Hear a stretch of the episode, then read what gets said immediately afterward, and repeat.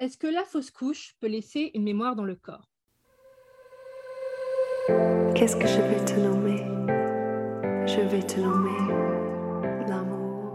Bienvenue sur Fausse couche et fertilité, le podcast zéro tabou qui s'adresse aux parents endeuillés, à leurs proches et à toute personne désireuse de s'informer sur le sujet. Je suis Linda Conchaudron, accompagnatrice en deuil périnatal, fondatrice de la neurofertilité et du congrès du deuil périnatal. Je suis également maman et mamange et j'ai à cœur de vous aider à faire de votre deuil le premier pas vers votre réalisation personnelle.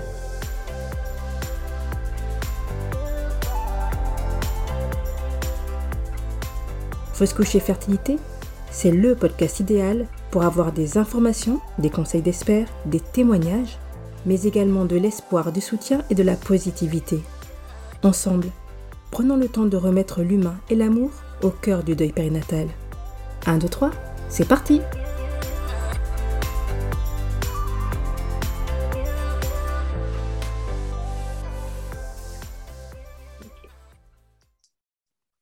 Est-ce que la fausse couche peut laisser une mémoire dans le corps? Donc aujourd'hui, je reçois mon invité, Chantal, qui est chamane et qui a pas mal de, casquettes à son arc, je peux dire, de cordes à son arc plutôt, pas mal de casquettes. Je mélange tout, mais c'est pas grave, on va la garder. Et euh, tu es à la fois sexologue, tu es à la fois sophrologue, tu es à la fois euh, somatothérapeute, euh, tu travailles avec, les énergies, tu as énormément de possibilités, énormément de, compétences, énormément de casquettes. Et, et je sais que euh, tu as mis en place un protocole pour aller nettoyer cette matrice. Donc, du coup, ça m'interpelle. Je me dis, euh, euh, pourquoi ce besoin? Est-ce que la matrice elle, de, la femme, donc pour celle qui ne serait pas donc son utérus, est-ce que on, garde comme ça un trauma? Est-ce qu'on garde une mémoire des fausses couches qu'on a vécues ou voilà Qu'est-ce que tu pourrais nous dire à ce sujet? Eh ben, merci en tous les cas déjà de m'accueillir.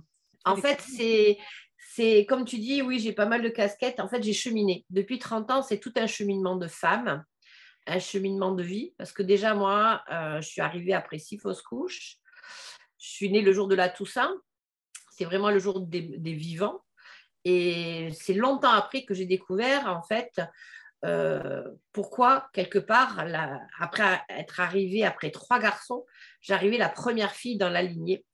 C'est quand j'ai commencé à travailler sur moi que j'ai commencé à tirer le fil de, ce qu'on appelle aujourd'hui le transgénérationnel, de voir qu'est-ce qui fait que les filles, à un moment donné, elles ne tenaient pas, comme elle disait ma mère. Les filles, elles ne tiennent pas. Elles prenaient, elles prenaient un traitement, elles ne tenaient pas. Et moi, je suis arrivée la première. Et puis, j'ai ouvert la porte à ma sœur qui, est venue euh, juste derrière. Et là, déjà, ça m'avait interpellée par rapport à mon histoire de femme.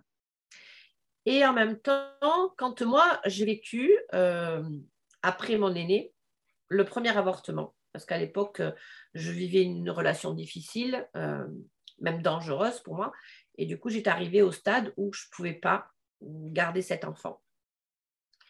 Et là, j'ai vécu ce qu'on appelle une NDE, euh, une expérience limite de la mort, qui m'a amené à passer du côté euh, euh, femme à l'avortement pendant une semaine sous perfusion avec des femmes qui ne pouvaient pas avoir d'enfants. Et là, j'ai découvert ben, l'infertilité des femmes et moi, le trop fertile quelque part. Et on s'est vu en tant que femme dans nos souffrances respectives. Moi, de ne pas pouvoir garder un enfant. Et, et en plus, sans compter après cette culpabilité que j'ai vécue, euh, cette honte, euh, parce que pour moi, c'était n'était pas pensable, parce qu'il y avait la culpabilité de dire je l'ai tué, je ne peux pas le garder, comment j'ai fait pour encore euh, être enceinte, comment je me suis débrouillée. Et puis, j'en parlais pas. À l'époque, c'était tabou. la sexualité, c'était encore plus tabou qu'aujourd'hui. Et l'éducation à la sexualité, il n'y en avait pas. Et, les femmes qui, elles, elles faisaient des traitements, qui étaient dans leur souffrance parce qu'elles ne pouvaient pas avoir d'enfants. Et là, on s'est, on reconnues en tant que femmes dans nos souffrances respectives, à l'opposé. Et c'est, plein d'expériences de vie déjà qui ont commencé à m'interpeller justement sur qu'est-ce qui se passe, pourquoi moi j'étais fertile, euh, pourquoi je venais après des fausses couches et que je arrivée avant terme, pourquoi ces femmes-là, elles ne pouvaient pas avoir d'enfants.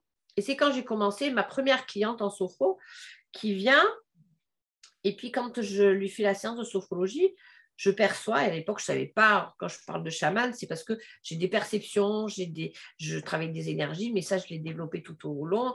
Et en fait, euh, je, viens d'une famille où, mes grands-mères avaient des dons, et, voilà, pour moi, c'est un don euh, que j'ai hérité, entre autres, et que j'ai développé. Et là, je voyais que pendant la séance, je voyais comme si elle avait quelque un enfant dans son ventre. Et moi, ça m'a fait tout drôle, cette perception-là. Je me dis, c'est quoi ce truc?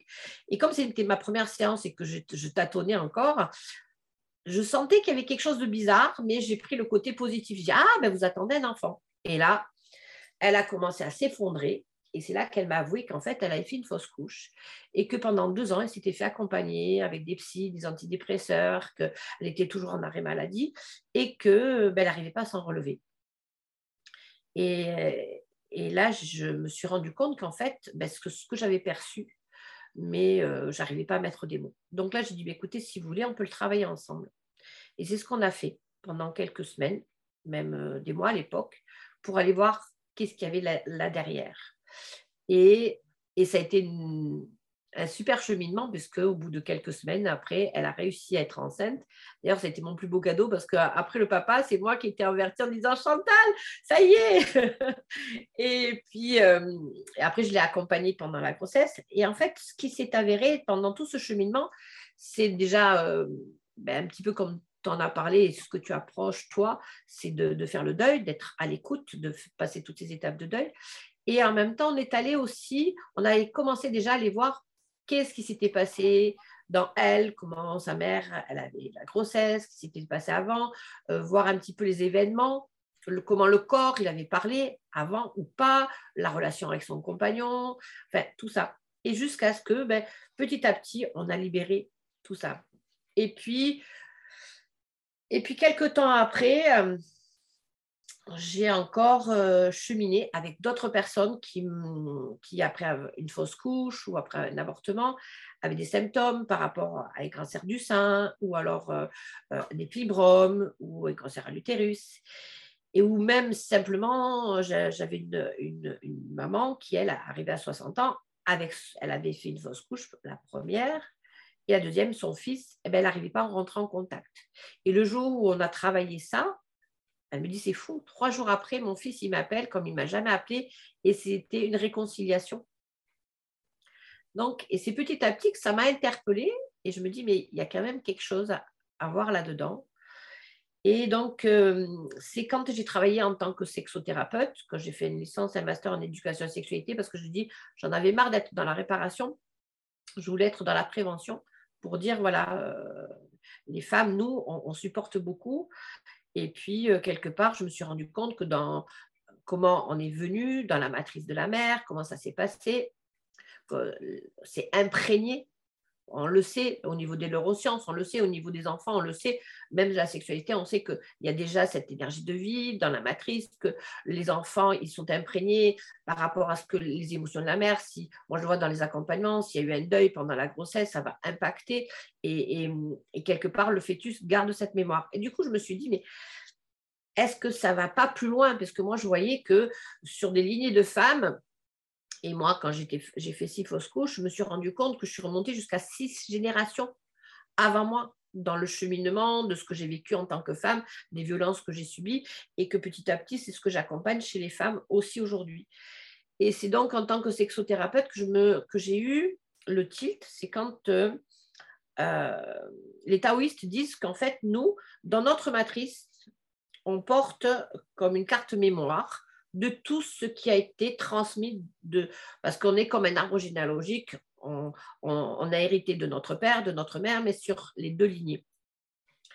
Et, euh, ça, c'est pour les femmes, et les hommes, c'est dans les spermatozoïdes. Et c'est quand, quand, le, quand le rapport se fait, où là, ça se mélange, et euh, ben, le fruit de cet amour, c'est la création, c'est la vie, mais qui est imprégnée en fait de ces héritages-là.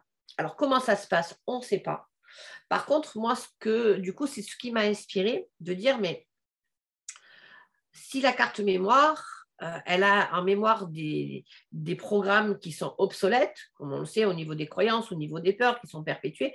Mais là, au niveau des violences, que ce soit euh, pour les fausses couches, que ce soit pour les avortements, que ce soit pour les, les des, comment dire, des, des mémoires même de, d'accouchement. Parce que moi, j'ai, des clientes qui, euh, même quand, je leur fais faire une séance de sophro, qui, qui ont la mémoire de l'aiguille. Parce qu'à une époque, les femmes, elles se faisaient avorter avec des aiguilles, qui ont gardé la mémoire des aiguilles. Euh, du coup, on dit, mais waouh, ça va chercher dans le fœtus, ça va chercher tout ça. Et, euh, et je me dis, mais tout ça, c'est à nettoyer.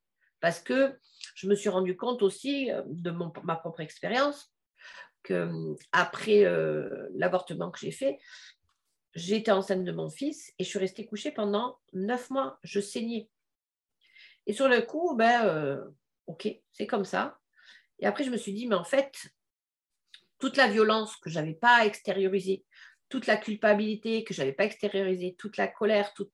parce que c'est quand même la, mort que je portais à l'intérieur.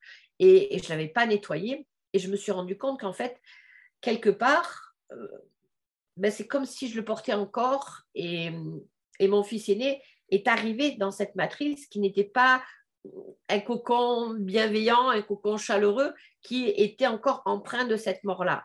Et moi, je me souviens, c'est pareil, c'est que quelque part, si j'ai fait, si moi, euh, à un moment donné, j'ai fait une DE, c'est que j'avais encore, je portais quelque part la mort des fausses couches que ma mère et la peur, non seulement la mort à l'intérieur du corps, mais en plus la peur qu'elle, elle avait encore de perdre une fille. Et ce qui est légitime.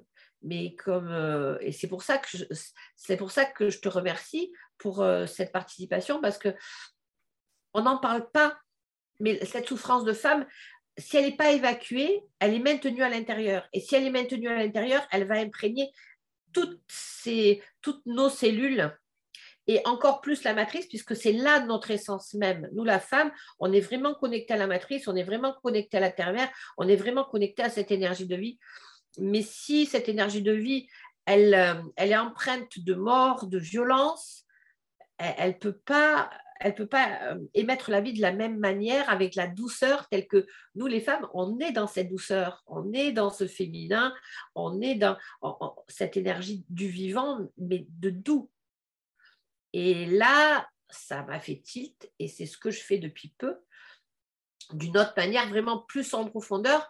Alors, c'est vrai que ça, ça va sur les fausses couches, ça va sur les avortements, mais ça va sur tout ce que la femme, elle peut vivre comme violence, qui peut rester incarné, parce que quelque part, ce que l'on transmet, c'est encore, c'est comme euh, ces programmes-là qui sont obsolètes, mais qui ne pas, on le sait en transgénérationnel, euh, tout ce qui n'est pas mis en lumière continue à perdurer. Complètement. Là, tu m'avais dit euh, que les fibromes, c'était souvent le fantôme d'un bébé passé, que, tu avais pu faire des... alors moi, je, vais mal le dire, mais soigner des endométrioses grâce à des soins énergétiques. Est-ce que tu peux nous parler un petit peu de tout ça? C'est là que je me suis rendu compte qu'en fait, nous, les femmes, et, pas que les femmes, hein, les hommes, c'est pareil, mais le corps, parce que euh, en sophrologie, quand j'ai commencé, c'était vraiment l'inconscient qui parlait, qui mettait en lumière comme cette personne que j'ai reçue et que je voyais, bon, ça c'est après mes dents, c'est que moi je percevais cette énergie de l'enfant qui, et, j'ai cette capacité de voir dans les corps les énergies qui sont bloquées et ce qui émane. Là, dernièrement, dans le côté positif, j'ai une cliente qui est venue me voir et la première fois, j'ai vu j'ai vu un enfant. Et cet enfant, il n'est pas encore euh, incarné, il n'est pas encore là. Par contre, elle, euh, ça fait trois ans, quatre ans qu'elle essaye d'avoir un enfant, elle n'y arrive pas. Et je lui dis, ben, je l'ai vu. Je lui dis, là, il y a cette possibilité-là. Par contre, pour qu'il puisse venir, il faut aller faire ce travail-là pour nettoyage de la lignée, de toutes les femmes, de tout ce qu'il y a, pour pouvoir, euh, comme si quelque part cet enfant, il disait, je ne veux pas venir dans ces conditions-là. Et d'ailleurs, quand on discute avec elle, elle me dit, mais moi, j'ai jamais voulu un enfant euh, tel que ma mère, elle m'a eu, ou tel que mes parents m'ont eu, et moi, je veux un enfant avec ces telles et telles conditions. Mais là, pour avoir ces telles et telles conditions, il fallait aller encore plus loin que ce qu'elle avait déjà fait. Donc là, on est allé faire un travail transgénérationnel. Et, du coup, ben, là, ça va se manifester. Après, après, après ça ne m'appartient pas. Moi, je suis là juste comme un peu comme la révélatrice de dire voilà, ça c'est possible, il faut aller. Pour que ça, ça se manifeste, il faut autre chose. Pareil, il y a, il y a, il y a une dizaine d'années, euh, j'avais une cliente qui, elle, au départ, elle n'arrivait pas à trouver de son compagnon. Et puis petit à petit, on a travaillé là-dessus. Et puis après, ça a été mais elle ne pouvait pas avoir d'enfants. Et moi, j'en avais vu deux. et alors, elle me disait, mais Chantal, on ne peut pas, on ne peut pas. Ils étaient, euh, ils étaient démoralisés. Euh, alors, je ne sais plus, ça fait longtemps maintenant. Il y avait tellement de choses qu'on a travaillé que je ne sais plus. Il y avait le transgénérationnel, il y avait, il y avait les émotions, il y avait tout ça. Et puis, euh, ben, quelque part, quand ils ont eu leur premier fils, elle me dit, je savais que tu l'avais vu. Je dis, oui, je l'avais vu. Mais tu vois, c'est arrivé quelques années après. Et là, dernièrement, il y a deux ans, je ne suis plus en contact avec eux puisque maintenant, ils ont fait leur chemin. Mais elle m'envoie une photo enceinte avec le, petit premier. Elle me dit Je sais que tu avais vu la petite fille qui arrivait aussi. Voilà, elle est là. Tu vois, ça a mis, un certain temps. Mais alors moi, ça m'a fait plaisir parce que ça m'a fait un clin d'œil sur le cheminement qu'ils ont fait. Et puis après, moi, les accompagnements, je suis là pour euh, un peu débloquer ce qui euh, mettre en lumière en fait et débloquer ce qui a besoin de débloquer. Et la personne, elle vient, comme on, disait tout à l'heure, elle vient quand elle est prête. Moi, je ne vais pas forcer les choses. C'est que la personne, elle est prête et que, par contre, voilà, moi, je vais être le révélateur, l'accompagner à, mettre en lumière et, débloquer ce qui est là. Et puis après, ils font leur chemin. C'est leur autonomie. et, euh, ou extracteur de, de, de son évolution. Tout à fait. Moi, je suis, en fait, moi, je n'ai pas de baguette magique. J'ai juste euh, cette perception où je vois, alors comment, je ne sais pas. C'est là où je dis que je mets le mot chaman parce que voilà, j'ai une perception des énergies particulières et que j'ai une perception des corps assez particuliers et que des fois, je ne cherche pas. Alors maintenant, ce n'est pas tout le temps, hein, parce que sinon, euh, je ne vivrais pas. Mais par contre, euh, ce côté-là, je le perçois chez certaines femmes. Je te dis là, ça, date de, de, cet été. Voilà, c'est ma dernière cliente, c'était cet été. Et, quand je l'ai vue de suite, j'ai vu j'ai vu cet enfant. Et quand elle est venue vers moi, je ne savais pas comment faire parce que j'avais envie d'aller la voir en lui disant, il y, a il y a un enfant potentiel là, mais ce n'est pas moi à décider. Et quand elle est venue vers moi, quelque part, elle a senti, il y a eu comme une connexion, comme si on, s'était donné rendez-vous pour cette rencontre-là. Et, euh,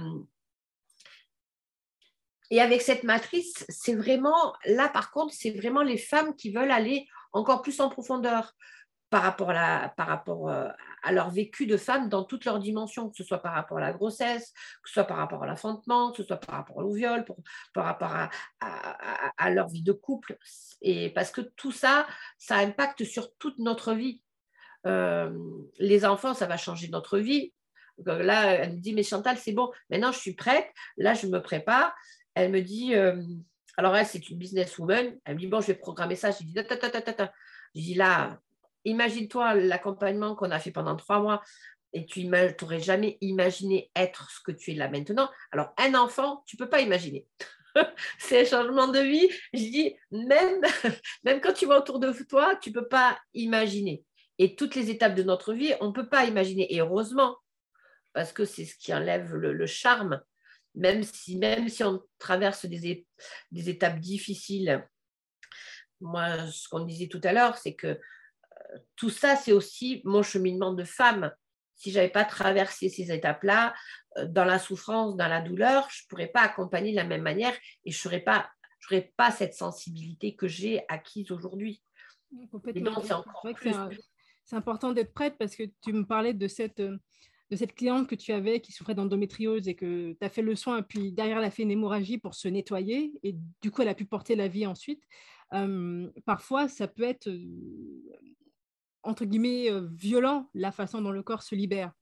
Euh, donc c'est vrai que c'est important d'être prêt à tous les niveaux, d'être prêt à la fois, euh, enfin j'allais dire émotionnellement et psychologiquement, mais, mais c'est ça en fait.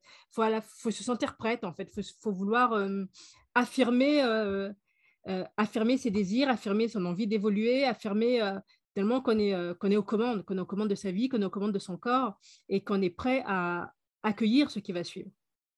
Et c'est là où tu vois ce que tu soulignes, c'est important. C'est là où moi je me suis rendu compte que elle, elle était quand ça s'est passé. euh, moi habituellement quand je fais les soins, ça se passe en douceur. Après, comme je dis, le corps, lui, en fait, le corps, il est, il est quand même fabuleux. Quelque part, l'homéostasie, elle est, elle, est là à différents niveaux, que je vois par rapport à ça ou autre chose. C'est que quand il y a quelque chose qui est libéré, ben, c'est comme si tu créais un vide. Du coup, lui, il va, remettre l'énergie en mouvement pour euh, remettre la vie à l'intérieur. Et du coup, il va évacuer. Alors, des fois, il y a des personnes qui vont être très fatiguées parce que le corps, il va besoin d'énergie pour, renouveler toutes ces cellules. Et des fois, ça va être l'inverse. Les personnes, elles vont avoir super be- beaucoup d'énergie parce que justement, comme elles ont été libérées, ben, du coup, ça circule mieux et du coup, elles sont plus en vie. Et là, en fait, euh, quand ça s'est manifesté, ça s'est passé quelques jours après. Et elle m'a, envoyé un message, elle m'a dit Chantal, euh, alors elle n'était pas, elle, elle avait quand même, c'est quelqu'un qui coach, donc elle a quand même conscience que lorsqu'on travaille sur soi, il y a des effets au niveau psycho, au niveau corporel, au niveau émotionnel. Donc elle avait déjà cheminé par rapport à ça. Par contre, c'est vrai qu'elle ne s'était jamais imaginé avoir une répercussion à ce niveau-là. Mais en même temps, quand elle y est allée, c'est là qu'il y avait quelque chose à l'intérieur d'elle-même qui l'a, aiguillée. C'est là que nous, on a, cette perception, cette sensibilité que, sur lequel, comme on parle ça, l'intuition ou le, sixième sens, comme on, peut. Et là, elle m'a dit, mais Chantal, voilà, je suis en train de faire une hémorragie. Et à l'hôpital, ils ne savent pas qu'est-ce que c'est. Euh, euh, ils ne trouvent pas d'où ça vient, ils ne comprennent rien. Et elle me dit, est-ce que ce ne serait pas en lien? Je dis, écoute, cherche pas. Je dis, ton corps, lui, voilà, on a délié tous les liens par rapport à ça, et du coup, il évacue. Et par contre, c'est là où moi, je me suis dit, là, ok, toi, ça va, tu es apte à l'accueillir, mais toutes les femmes ne peuvent pas le faire. Donc, c'est là où c'est là où moi, ça m'a permis aussi de réajuster mon accompagnement en disant, voilà, je vais faire euh, les, deux ou quatre jours. Du coup, je suis passée de deux à quatre jours en présentiel intensif, et après l'accompagnement de trois mois pour justement accompagner la femme plus en douceur, à se respecter et parce que des fois, quand c'est quelque chose qui était vécu, euh, qui a vécu, qui, a une, euh, comment dire, euh, une, historique violente, le corps, lui, il peut réagir de façon violente. Et moi, c'est surtout pas ce que je veux. Parce qu'il y, y en a marre de la souffrance, il y en a marre de la violence. C'est plutôt être dans la douceur, dans l'accompagnement, se reconnecter à notre féminin. Parce que le féminin, il est là, c'est comme une, comme une mère qui aimante. Et la plupart du temps, on l'est pour nos enfants, mais pas assez pour nous. Complètement. Et c'est vrai que là, je vais juste euh, faire une petite précision. C'est vrai qu'on parle beaucoup des femmes parce que toi, tu accompagnes essentiellement des femmes. Mais c'est vrai que euh, ce nettoyage du corps, euh, il vaut aussi pour les hommes parce que les hommes aussi ont une mémoire. Alors, les hommes, peut-être que c'est l'épididyme qu'ils ont à nettoyer ou les spermatozoïdes ou, ou peu importe. Mais euh, ce travail, il est à faire pour les deux parce qu'on va bénéficier des, de- des transferts des deux branches familiales. Donc, du coup, on va avoir du côté de la mère, bien sûr, là, on y pense parce que c'est celle qui porte l'enfant. Et puis, là, comme toi, tu t'occupes essentiellement euh, des femmes, donc on parle des femmes. Mais messieurs, si vous écoutez ce- cet audio, vous êtes aussi concernés. Donc, n'hésitez pas à, à être acteur de, de votre évolution aussi, à être acteur de, de l'héritage finalement que vous, allez, euh, que vous allez transmettre en prenant si soin de vous, en allant vous faire faire des soins, en allant nettoyer un petit peu tout ça, histoire de d'épurer, on va dire, un petit peu les, les- la descendance, de- d'apporter plus d'amour, plus de joie et de, de se libérer de tous euh, ces traumatismes finalement que euh, on, on se transmet de génération en génération et qui font plus de dégâts que ce qu'on pourrait, euh, que ce qu'on pourrait penser. Donc ça, c'est vraiment important. Et, euh, Et juste par rapport à ça, justement, je rebondis parce que ça, c'est quelque chose qui a, j'avais commencé à initier. J'avais eu euh, deux hommes parce que pour le, pour le proposer aux hommes en groupe, il me fallait quelqu'un, un homme qui puisse m'accompagner aussi pour et lui voir déjà euh, comment ça se manifestait pour lui, ce que ça venait chercher. Et donc, euh, j'avais commencé justement ce cheminement-là avec les hommes, pas avec une matrice, puisque comme je, l'ai stipulé, eux, c'est dans les testicules, mais vraiment aller rechercher toutes ces mémoires ben, de comment ils sont venus dans la matrice de leur mère, parce qu'ils sont imprégnés de ça. Comment euh, eux, par rapport à l'héritage de l'homme, comment ils vivent ça. Enfin voilà, tout cet héritage du transgénérationnel des parents. Et après, c'était aussi, dans mon objectif, c'était aller Bien sûr, parce que comme tu dis, si je nettoie les femmes et que je nettoie pas les hommes, à un moment donné, euh, ça va créer des déséquilibres. Et on le voit dans le transgénérationnel, il y a des générations où après, il n'y a que des filles, ou après, il n'y a que des garçons, ou alors après, carrément, il n'y a plus d'enfants. Parce que c'est comme la branche, comme à force, les bourgeons, ils n'arrivent pas à maturation. Du coup, la branche est tellement pourrie qu'il faut bien la couper. Et, et c'est là où on voit que la nature, quelque part, elle fait bien les choses et, tout est là, en fait. C'est une question de logique. C'est comme une branche. Ben, nous, on dit bien l'arbre généalogique, on a nos racines, on a nos branches et, on a nos fruits. Et c'est le même processus. Et après, c'était vraiment non seulement travailler ça, mais travailler aussi euh, le couple. Parce que pour moi, le couple, euh, chacun, on, a nos héritages, mais après, c'est comment on arrive à, à faire cette alliance-là. C'est pour ça que le côté sexothérapeute, pour moi, c'est vraiment cette énergie du vivant parce que la sexualité, euh, elle est encore tabou aujourd'hui euh, à, différents niveaux, même si on en parle. mais pour moi, c'est une énergie de vie, c'est celle qui crée les enfants. Et, euh, en même temps, quand on ne crée pas des enfants, on peut créer des projets. et en tous les cas, c'est une énergie de vie et une énergie d'amour qui nous pousse à aller vers l'autre et à s'unir. et, voilà, il y a tout ce cheminement-là. Ah, complètement. Et tu, m'avais parlé du fait de, que hum, les, couples qui vivaient comme ça un traumatisme, que ce soit hum, la perte d'un enfant in utero ou, euh, euh, ou un avortement ou autre, euh, qui avaient cette culpabilité-là qui se ramenait dans la sexualité. Est-ce que tu peux nous en dire un peu plus? Oui, parce qu'en fait, quelque part, il y a, comme tu dis, cette culpabilité de dire qui c'est qui est responsable, qui c'est qui est responsable. Si la femme, à l'intérieur, elle se sent coupable, qu'est-ce que j'ai fait, qu'est-ce que j'ai pas fait, ou elle ne peut pas faire son deuil, elle ne peut pas, l'exprimer. Mais en fait, ça, c'est dans tous les deuils. Dans tous les deuils, euh, même quand on perd un enfant, ou quand, comme tu dis, une une fausse couche ou autre, c'est le manque de dialogue. C'est là où le couple, on ne sait pas dialoguer, on n'est pas en contact avec nos émotions. Des fois, on a peur de faire mal à l'autre. Euh, nous, on est en souffrance, mais on ne sait pas quoi en faire.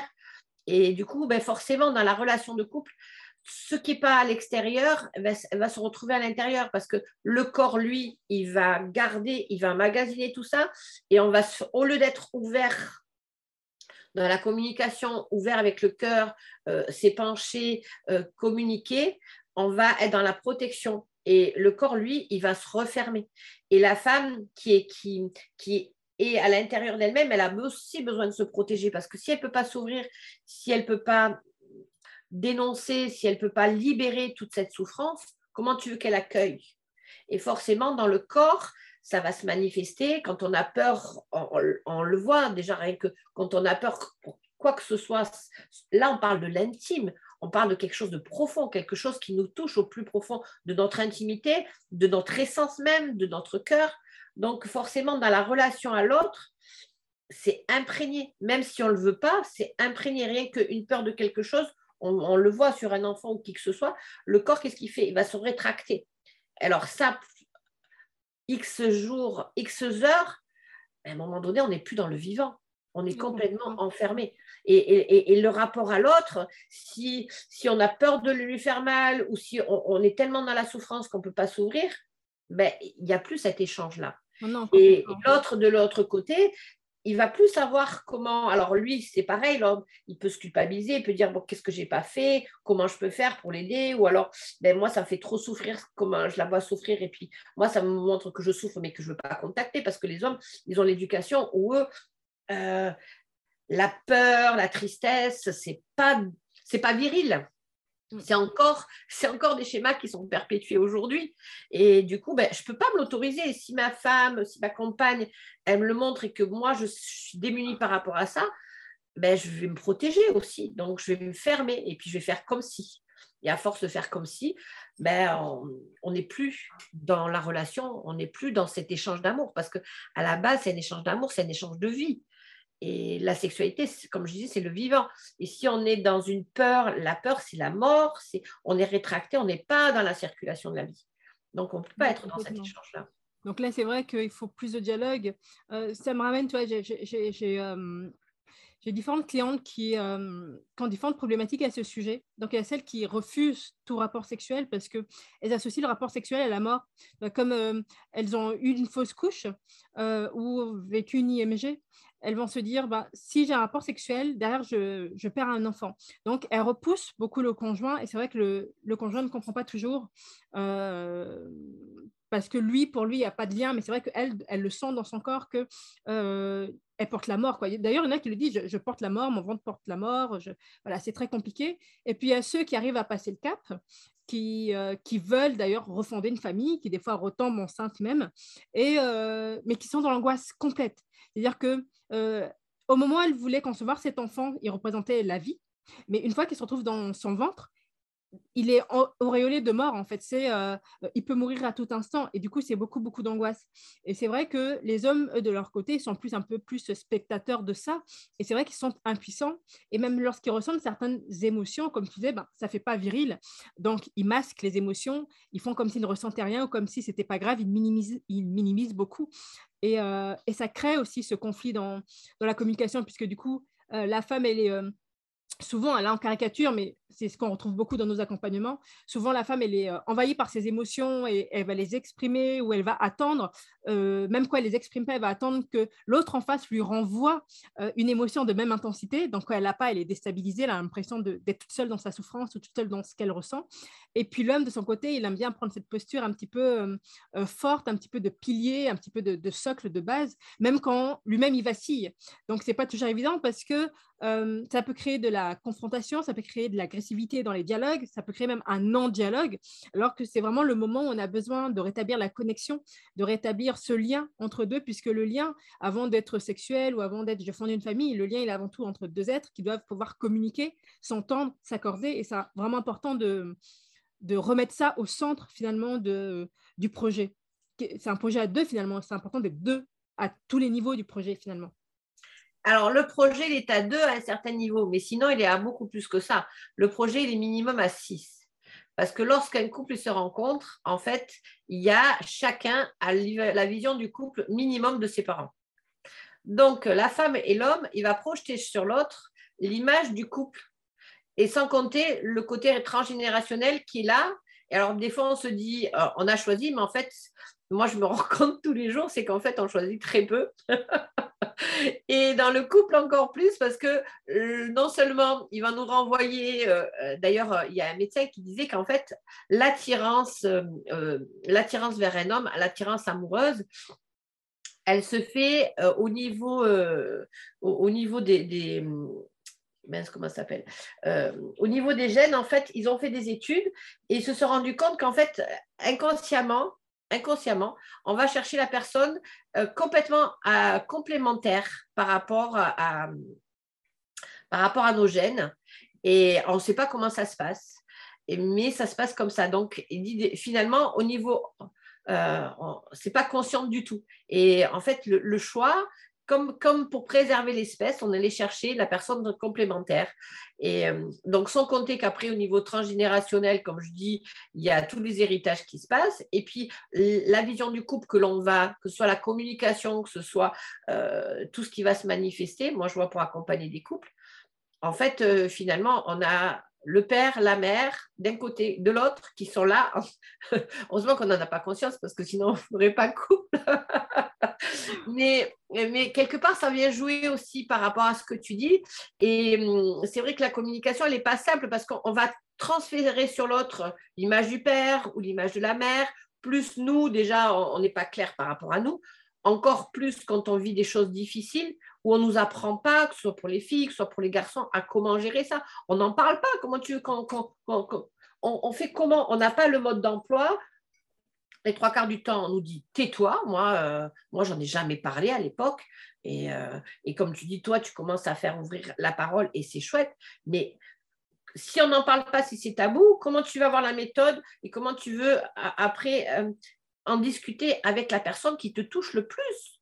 Parce que c'est facile d'en parler, c'est plus facile d'en parler à quelqu'un. comme je dis, le thérapeute, on est là. moi, en tous les cas, quand j'accompagnais des personnes, j'ai dit, c'est plus facile de venir me voir parce que moi, je suis à, votre écoute. Il n'y a pas d'interaction au niveau sentiment. Il n'y a pas d'enjeu. et moi, je suis là, c'est mon métier. Mais comment en parler Des fois, moi, je vois des hommes et des femmes, ils ont envie d'en parler. Mais mais qu'est-ce que je vais lui faire? Est-ce que je vais pas lui faire mal? Ou est-ce que je vais pas le blesser? Ou qu'est-ce qu'il va y avoir pour la relation du couple? Comment ça va se passer?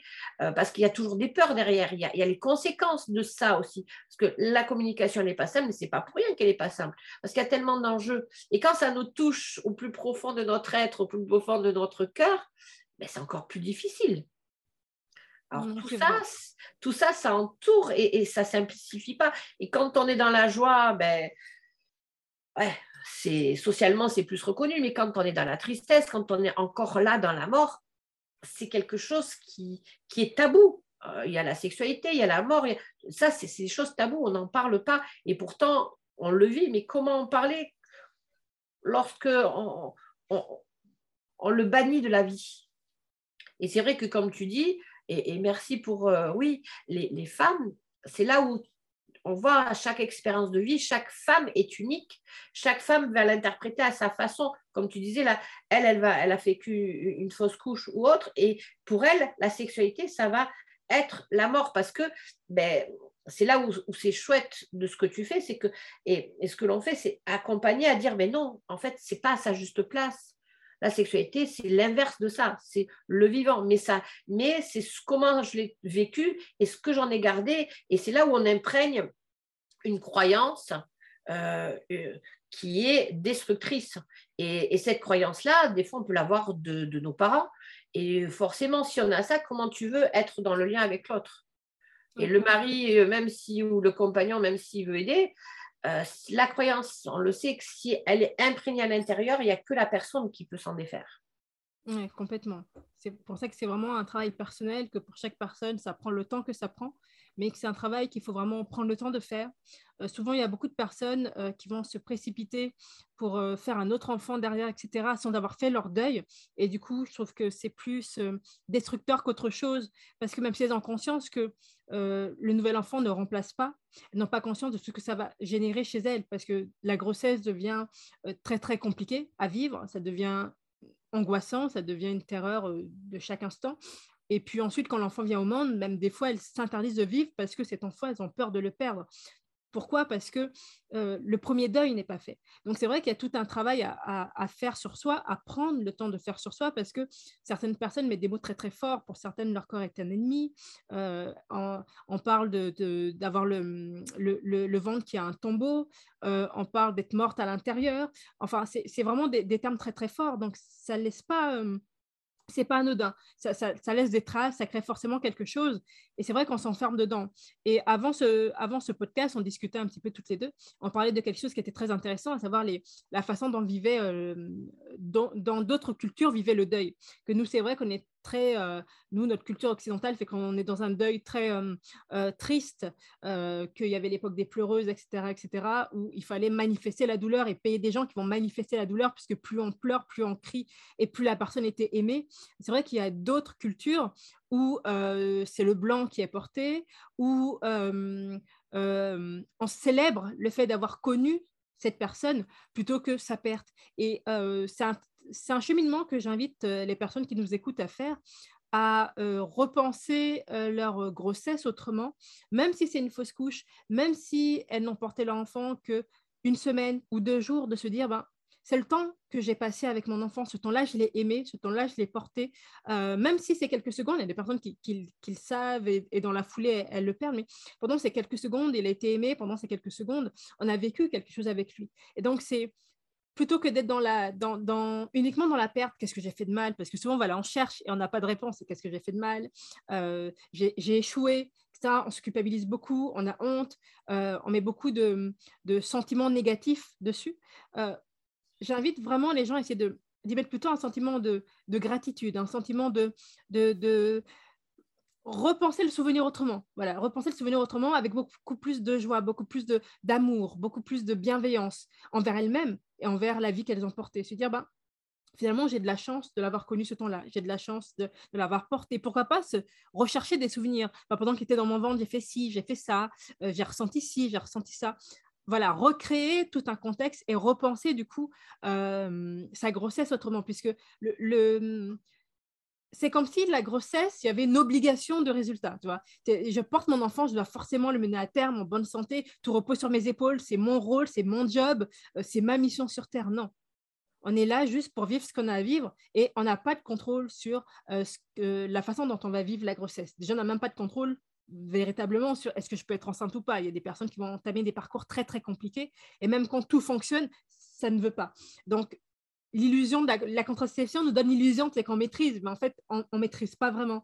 Non, euh, et, c'est là que tu vois, dans, dans, dans les cheminements bouddhistes, hindouistes et, et, et le côté spirituel et, de, de, mes pratiques, justement, comme tu disais, euh, pour revenir à ce que tu dis, euh, moi, je vois, c'est important que la femme, elle prenne conscience, pour moi, euh, de tous ces événements-là, de vraiment euh, voir que en fait ce deuil, c'est vraiment à évacuer cette mort pour vraiment y remettre la vie. C'est comme remettre euh, cette matrice dans la chaleur, dans l'amour, dans un cocon bienveillant. Et je me rends compte non seulement pour elle, comme tu disais, mais aussi pour les enfants à venir, parce qu'il y a des personnes comme ma première cliente qui ne pouvaient plus avoir d'enfants parce que elle, quelque part, ça avait bloqué, euh, elle pouvait pas, ça avait carrément bloqué euh, l'enfantement. D'autres, moi je vois, j'ai ma nièce qui, elle, euh, ben, elle, a fait, elle a passé une grossesse très délicate et elle et sa fille ont failli y passer. Et quand je suis allée la voir, elle a pris conscience, elle me dit oui, tata, je sais, j'aurais dû venir te voir pour nettoyer parce que voilà, les conséquences sont celles-ci. Alors, elle s'en est bien sortie, elle et sa petite fille. Bon, ça a été très délicat. Euh, elle est venue avant terme, un cinq mois. Mais en même temps, tout ça aussi, c'est, comme tu dis, on maîtrise rien. Et c'est là où je me rends compte que ces petits êtres qui viennent quelques semaines, quelques jours, peu importe. En tout cas, moi, c'est le message que j'avais eu de ces anges qui, euh, moi, pour mon expérience et pour celle que j'ai accompagnée, ça venait aussi, comme je parle du transgénérationnel, comme quelque part qui viennent aussi épurer, ils viennent nettoyer. Pour moi, il y a, un rôle derrière ça. Il y a toujours une, conscience de la vie qui amène à plus de vie et qui, en tous les cas, moi, dans, ce que j'accompagne depuis plus de 20 ans, derrière ça, il y a vraiment ce vivant-là qui s'exprime.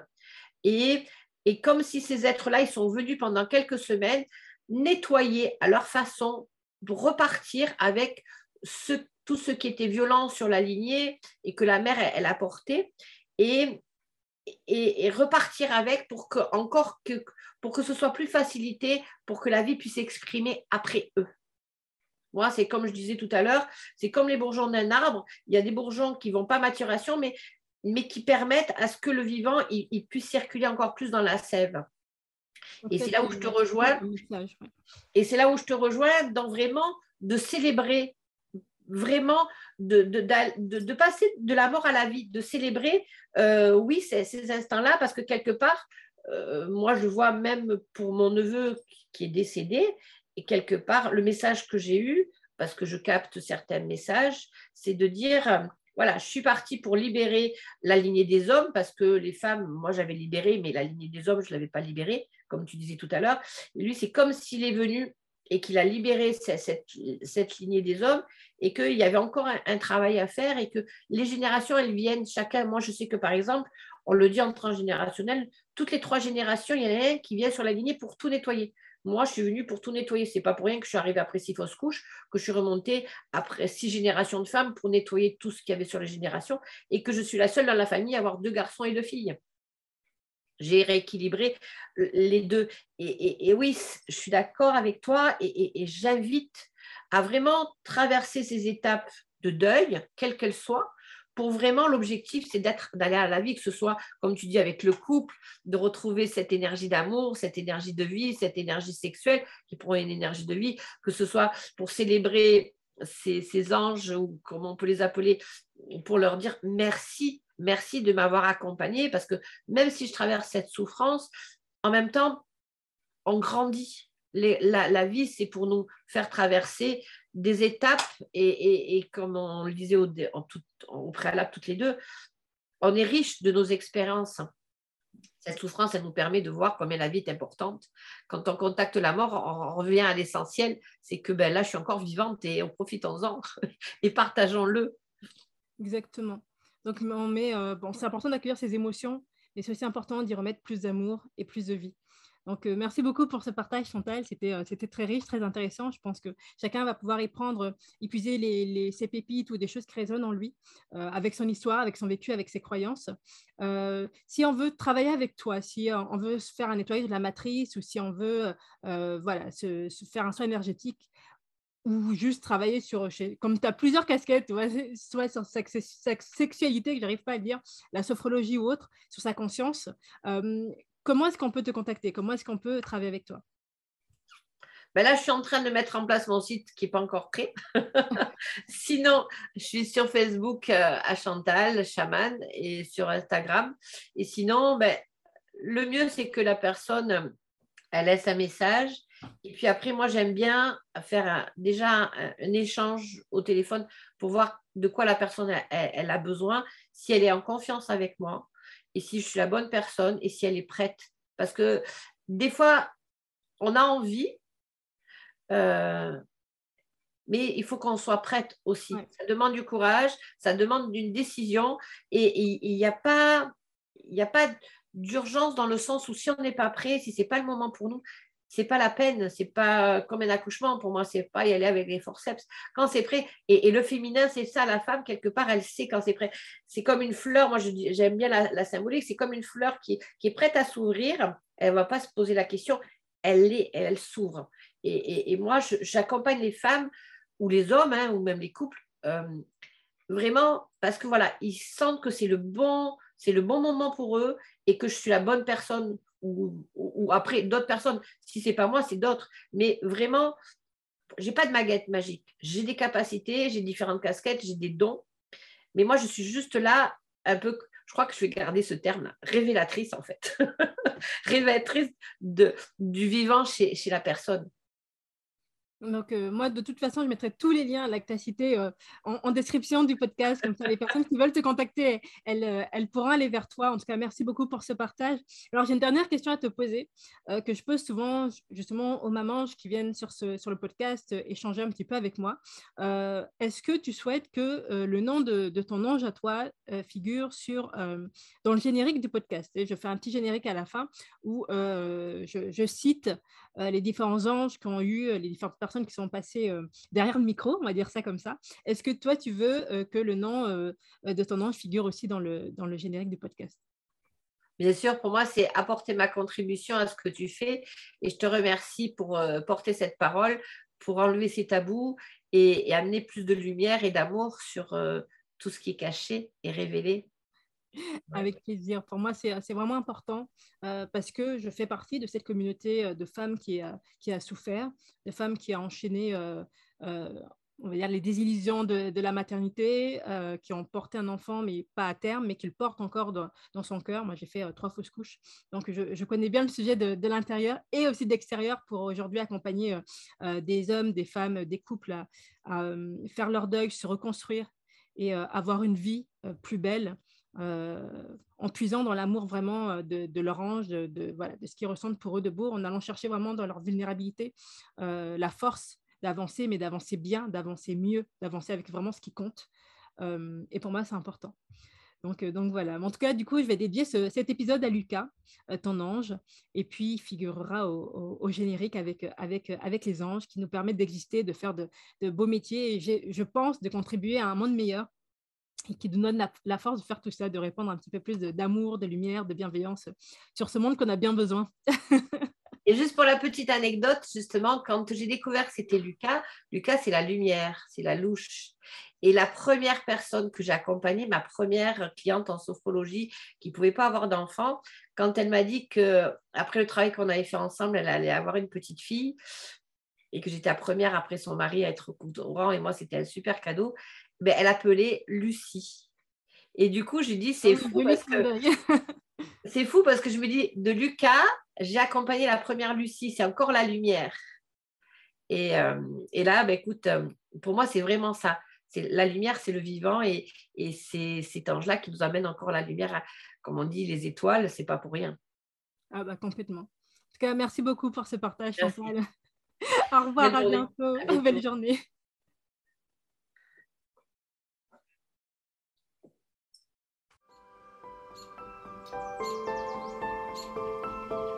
Si vous avez aimé cet épisode, abonnez-vous, partagez-le à votre entourage et sur vos réseaux, afin qu'ensemble nous contribuions à libérer la parole des parents. En mettant 5 étoiles ou en le partageant, en donnant un avis, vous contribuez à briser les tabous que sont la fausse couche et l'infertilité. Merci infiniment pour votre écoute et rendez-vous dans le prochain épisode.